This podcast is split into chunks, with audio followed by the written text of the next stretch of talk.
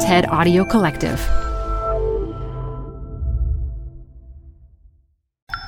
This TED Talk features ecology researcher Arik Hartmann, recorded live at TEDx Vermilion Street 2016.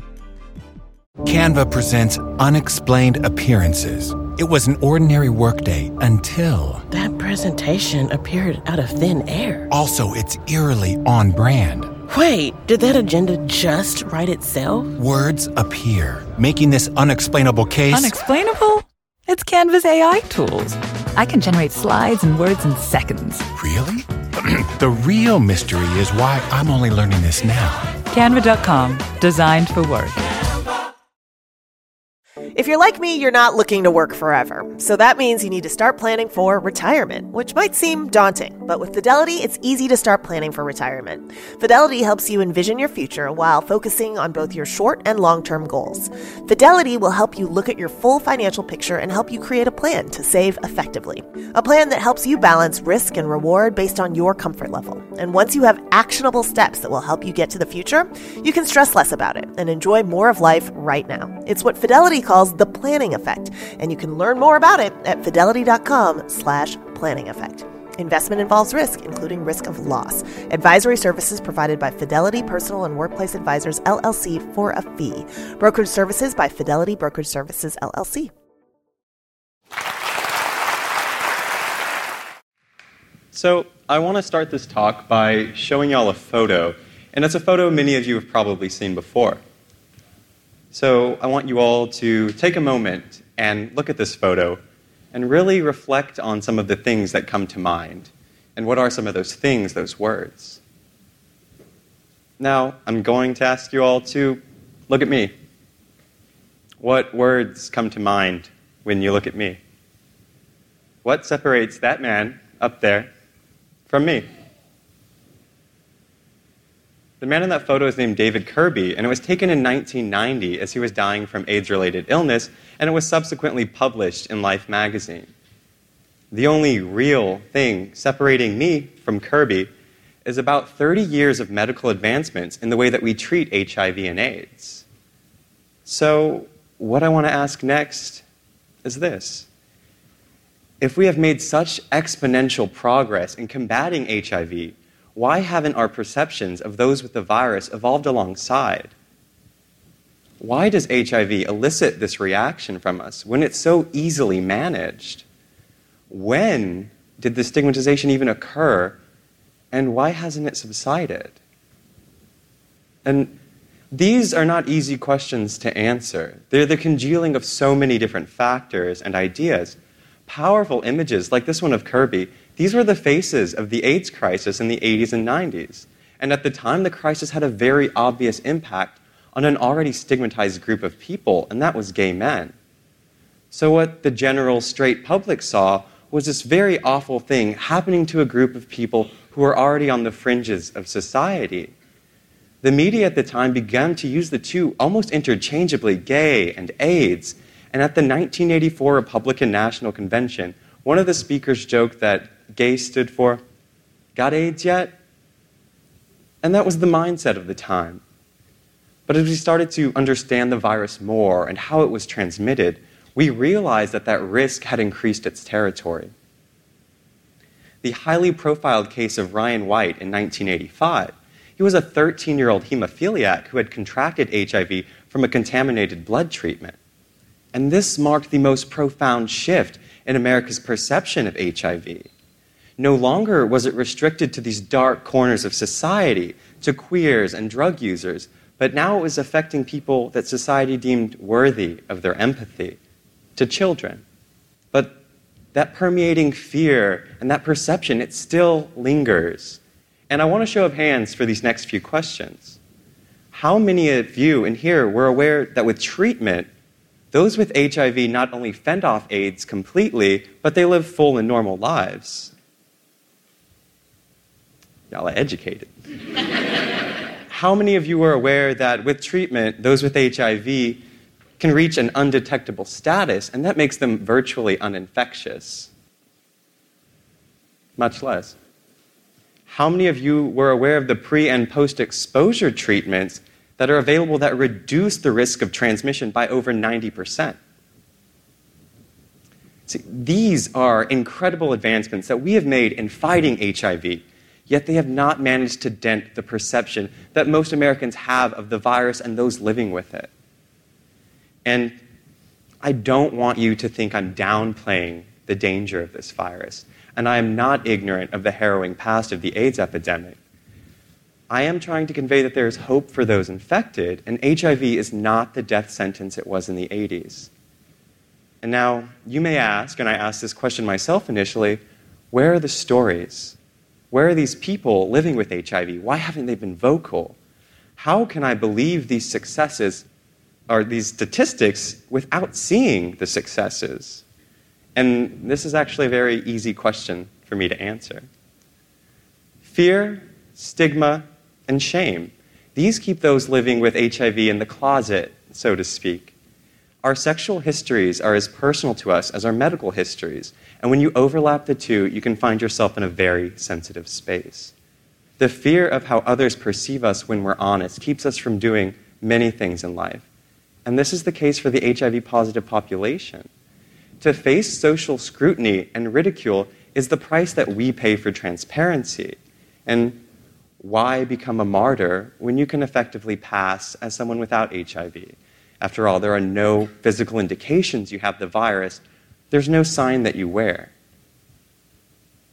There is safety in assimilation, and there is safety in invisibility.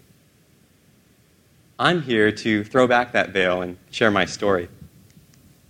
So, in the fall of 2014, I was a sophomore in college, and like most college students, I was sexually active, and I generally took precautions to minimize the risk that sex carries.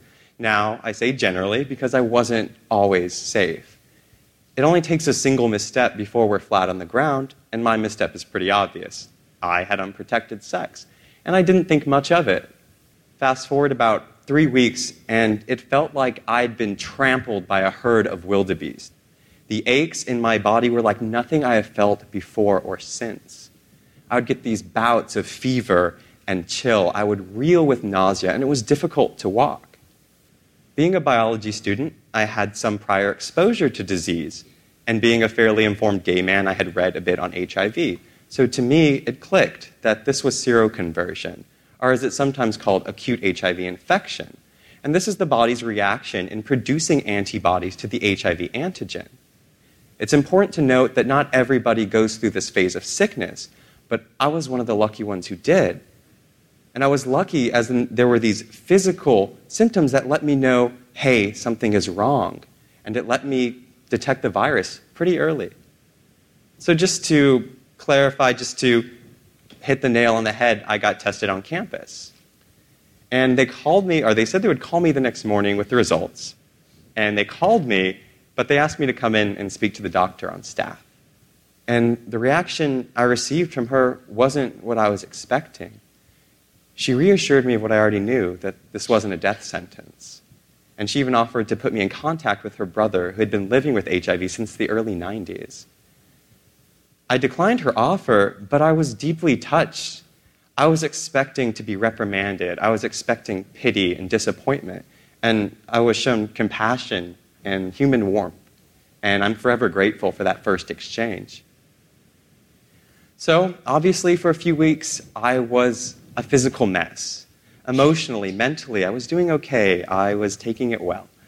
But my body was ravaged. And those close to me, they weren't oblivious. So I sat my roommates down and I let them know I'd been diagnosed with HIV, that I was about to receive treatment, and I didn't want them to worry. And I remember the, the look on their faces.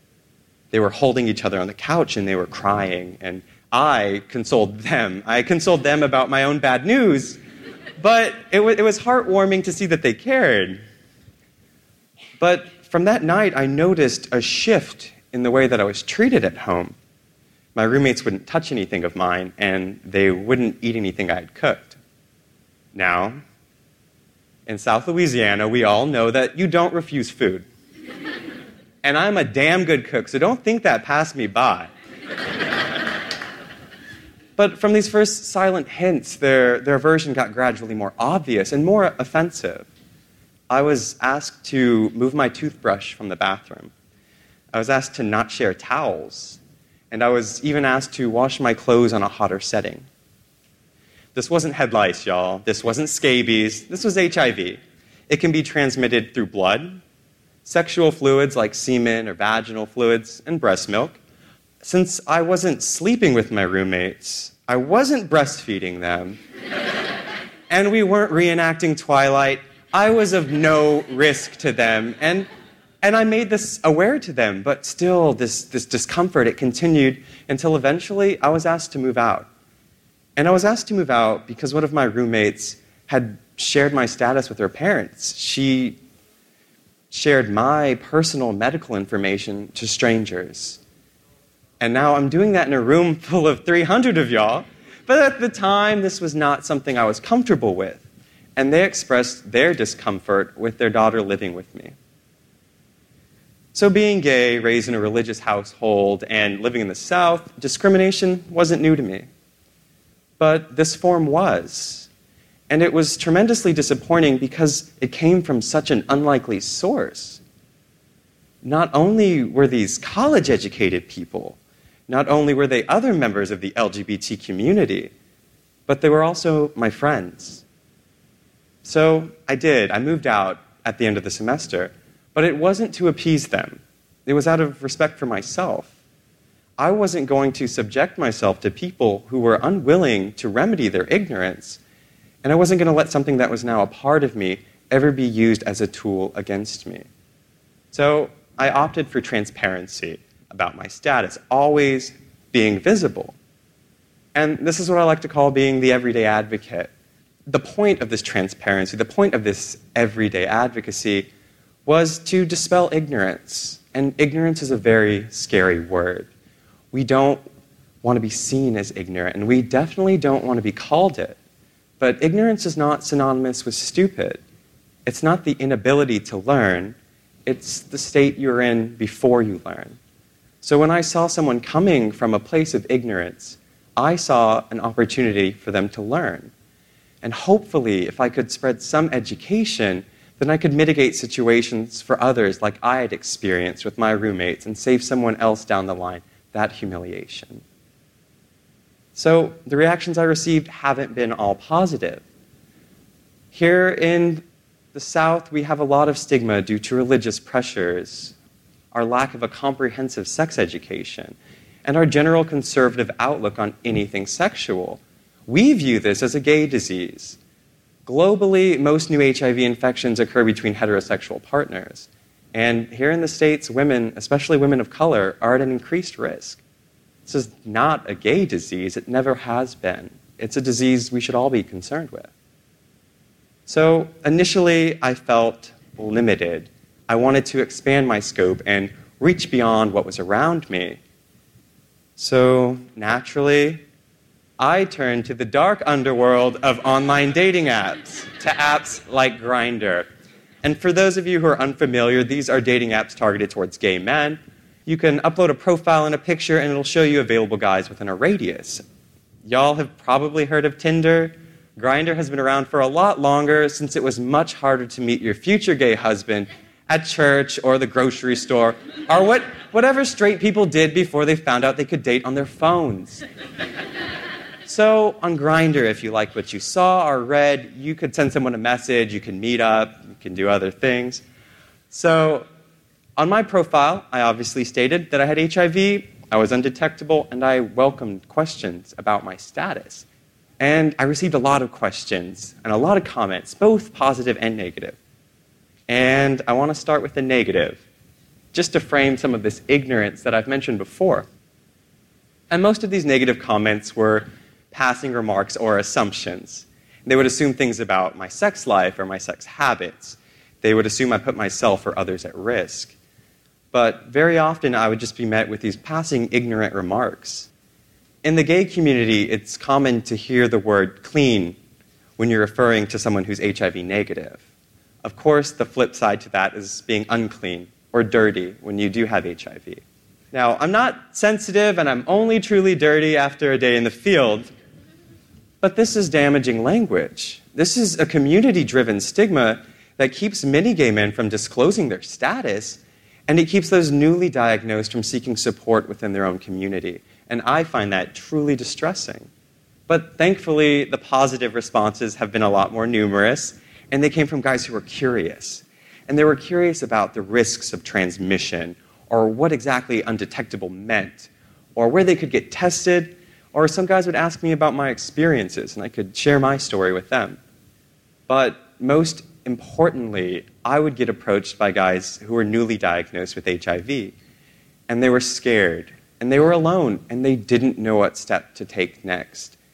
They didn't want to tell their family, they didn't want to tell their friends, and they felt damaged and they felt dirty. And I did whatever I could to immediately calm them. And then I would put them in contact with Acadiana Cares, which is a wonderful resource we have in our community for those with HIV. And I put them in contact with people I knew personally so that they could not only have this safe space to feel human again, but so they could also have the resources they needed in affording their treatment. And this was by far the most humbling aspect of my transparency that I could have some positive impact on those, uh, those who were suffering like I did, that I could help those who were in the dark. Because I had been there, and it wasn't a good place to be. These guys came from all different backgrounds, and many of them weren't as informed as I had been, and they were coming to me from a place of fear. Some of these people I knew personally, or they knew of me, but many more, they were anonymous. There were these blank profiles who were too afraid to show their faces after what they had told me. And on the topic of transparency, I want to leave y'all with a few thoughts.